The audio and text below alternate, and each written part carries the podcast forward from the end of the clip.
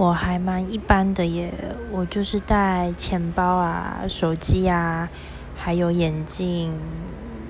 然后还有化妆包，还有耳机这样子。那呃，我之前有一阵子就是有搬出去住，然后我那时候就是我家附近那边有一个小公园，然后我那时候我的包包里面都一定会带着一个东西，那就是猫咪的零食，对。我就会跑去那个小公园，就是找住在里面的猫咪玩这样子，然后拿零食跟他们搭讪。那我那个零食是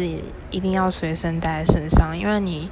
呃，你可能突然想到说，哦，想要去找猫咪玩一下，可是它不在，不然就是你经过的时候，如果你忘记带零食的话，那猫咪是不会理你的。对，所以一定要带在身上。